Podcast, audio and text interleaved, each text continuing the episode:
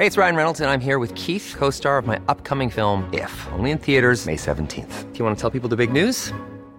All right, I'll do it. Sign up now and you'll get unlimited for $15 a month in six months of Paramount Plus Essential Plan on us. Mintmobile.com slash switch. Upfront payment of $45 equivalent to $15 per month. Unlimited over 40 gigabytes per month. Face lower speeds. Videos at 480p. Active Mint customers by 531.24 get six months of Paramount Plus Essential Plan. Auto renews after six months. Offer ends May 31st, 2024. Separate Paramount Plus registration required. Terms and conditions apply if rated PG.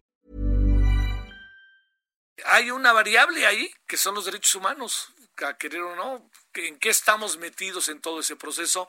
Bueno, le hemos pedido a Jorge Israel Hernández, periodista, maestro en derechos humanos, pues hablar y compartir opiniones, a ver qué piensa él. Querido Jorge Israel, licenciado, ¿cómo está usted? Licenciado, qué gusto, bienvenida, bienvenido a la radio vespertina otra vez. Así pasa en la vida, licenciado, nos volvimos a encontrar. Este, ¿qué, ¿Qué piensas de toda esta parte? ¿Cómo poder leerla? ¿Cómo tratar de mantener todo el, el asunto eh, que esté vigente de derechos humanos, pero también entender una contingencia inédita? A ver, ¿cómo ves las cosas, Jorge Israel?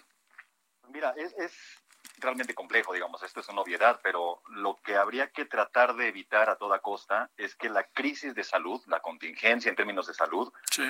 provoque en términos de las decisiones de Estado una crisis en derechos humanos. Esa me parece que es la línea transversal que debe de cruzar cualquier decisión que vayan a tomar los estados en este contexto. Las cuarentenas o estas situaciones de excepción hacen más visibles y refuerzan las injusticias, la discriminación, la exclusión social, las asimetrías que ya per se son condiciones ordinarias en, en nuestras sociedades. La cuarentena en sociedades desiguales, como la nuestra, digamos, en sí misma discrimina. Es más difícil para unos que para otros asumir las condiciones de una situación como esta.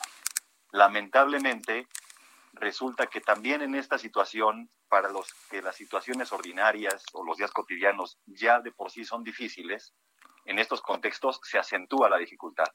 Esto es, en términos deportivos o futboleros, vuelven a perder los que siempre pierden. Sí. Vuelven a estar en condiciones de desigualdad.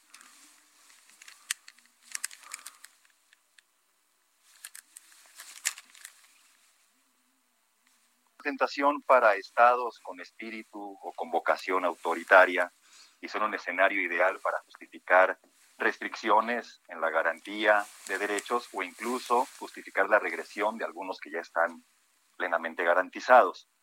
Este, y hay que tener ahí en cuenta que esta situación evidentemente es desconocida para todos, para los agentes estatales, para la población en general, pero justo esto sigue obligando, incluso en una- situación extraordinaria, al Estado a atender lo extraordinario con medidas en donde se acentúe el acompañamiento a poblaciones, a sectores de la población que de manera ordinaria ya padecen las condiciones que comentábamos hace unos minutos.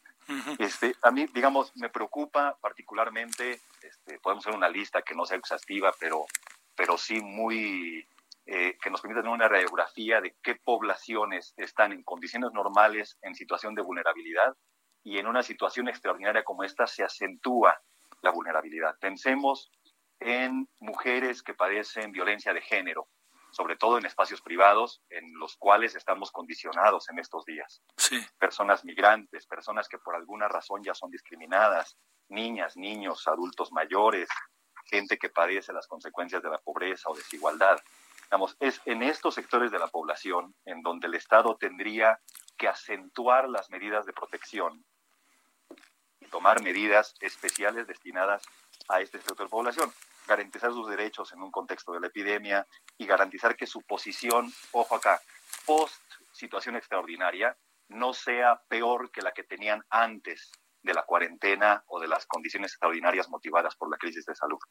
¿Habrá, habrá Jorge Israel, eh, lugares eh, en donde se agudice más la violación de los derechos eh, más allá de las medidas que se tienen que tomar en estos días. Todos pensamos en, en el tema de las familias que se encierran, no hay de otra, hay que seguir, hay que ceñirse a lo que dice la autoridad, pero sobre todo estoy pensando de nuevo en el tema de las mujeres, pero también, no sé, no hemos pensado mucho lo que puede pasar en estos actos de largo tiempo de estar confinados con los niños. Claro, mujeres, niños, personas adultas mayores son poblaciones que en situaciones convencionales ya padecen algún tipo de violencia en su espacio eh, privado, digamos, en su domicilio, pero habría que contemplar también a otras poblaciones como poblaciones en situación de calle o personas, insisto, mujeres, niñas, niños o adultos mayores que están en refugios o en asilos, ya en condiciones muy precarias.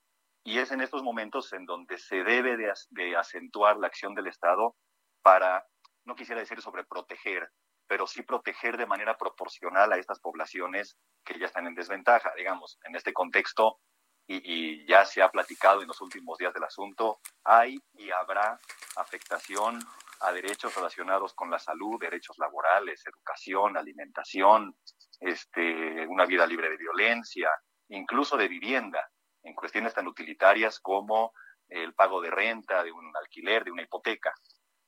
Este, y es en este contexto en el que te decía que las restricciones o las medidas que tomen los estados, o en este caso el Estado mexicano, deben de tener una base legal, justificar que sean necesarias, no arbitrarias, no discriminatorias, incluso, ojo acá, con una duración limitada y que quede claro cuánto tiempo va a durar una situación extraordinaria así, más allá de que no haya claridad, porque no, no lo sabemos, los especialistas tampoco lo saben, de cuánto durará esta situación extraordinaria, sí habría que exigir a las autoridades que vayan poniendo márgenes temporales para las, las distintas medidas que están tomando y que no se convierta esto en una fiesta en la que se deciden cosas que a la larga van a permanecer al no tener un marco regulatorio y una fecha de temporalidad.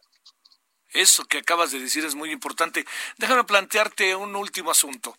Eh, yo entiendo que el tema de los derechos humanos en el país es uno de los más escabrosos que tenemos.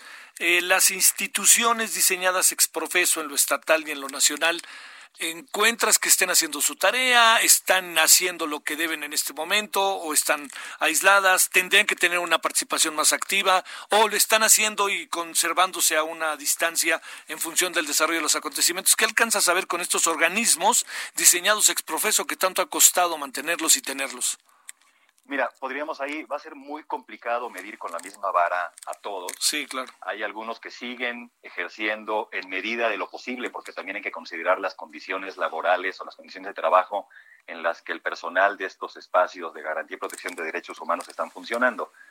Eh, también habría que contemplar el contexto, por ejemplo, de la CNDH y las, las críticas justificadas que, hemos hecho públicas ya a su actual presidencia y al trabajo que vienen haciendo. Pero, por ejemplo, hace unos días la CNDH emitió un comunicado haciendo énfasis en eh, la responsabilidad que tiene el Estado en los albergues para personas migrantes. Me parece que eso es un foco que se nos ha pasado un poco de largo a todo el entorno social. Hay que hacer ahí un mea culpa generalizado, pero que responde a la misma dinámica previa a la crisis. Antes de la crisis no veíamos a los migrantes, seguimos sin verlos. Y hay condiciones muy preocupantes ahí. Ahora, el trabajo que vienen haciendo tanto defensoras, defensores de derechos humanos, sociedad civil que acompaña estos temas y agencias de Naciones Unidas como ACNUR, que, en México y en la región dirige McManley, es, es muy importante seguir acompañando estos procesos para que sean contrapesos de la acción estatal o de la inacción estatal. Algo que me parece fundamental, Javier, sé que el tiempo se nos va acabando, es que es prioritario en términos de derechos garantizar el derecho a la información de la población.